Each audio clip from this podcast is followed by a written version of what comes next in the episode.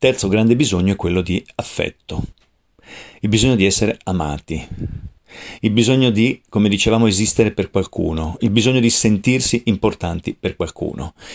Questo è un bisogno profondo, perché non esistere per qualcuno vuol dire rischiare di morire, soprattutto nei primissimi giorni di vita. Se non esistiamo per qualcuno, chi ci dà da mangiare? L'essere umano appena nasce non è in grado di autosostenersi e di occuparsi di sé, quindi deve essere accudito e nutrito.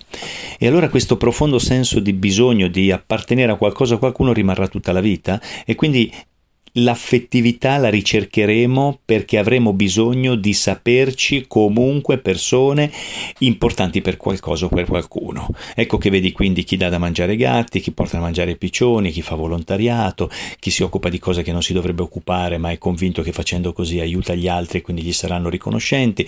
Ti sto facendo delle pennellate di comportamenti che puoi agire, non c'è nulla di eh, negativo, non sono giudicanti, eh?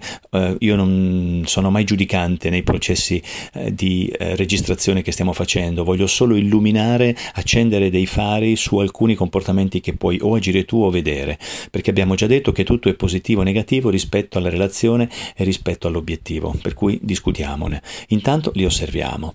E quindi eh, ecco perché è così importante eh, tre principi, cioè noi possiamo andare in accordo con gli altri e quindi parliamo di conferma, io confermo quello che tu dici, siamo d'accordo, fantastico, oppure io non confermo quello che tu dici, quindi non siamo d'accordo io e te, perché la pensiamo in modo diverso. E la domanda è, è sempre negativa la non conferma?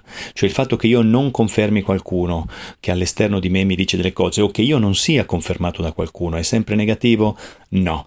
Se io nego la negazione, cioè nego di non essere confermato, posso innescare un micro conflitto fino ad arrivare a un litigio anche molto intenso che se ricordi abbiamo chiamato escalation di simmetria così mettiamo insieme più cose che hai sentito nel corso di questo percorso 3 per te se io invece accetto la negazione, può essere che l'altro abbia un punto di vista diverso dal mio, ma interessante. Ah, quella cosa mi è sfuggita, ah, non ci ho pensato, però mica male. In effetti è vero. Ecco che integriamo i punti di vista degli altri.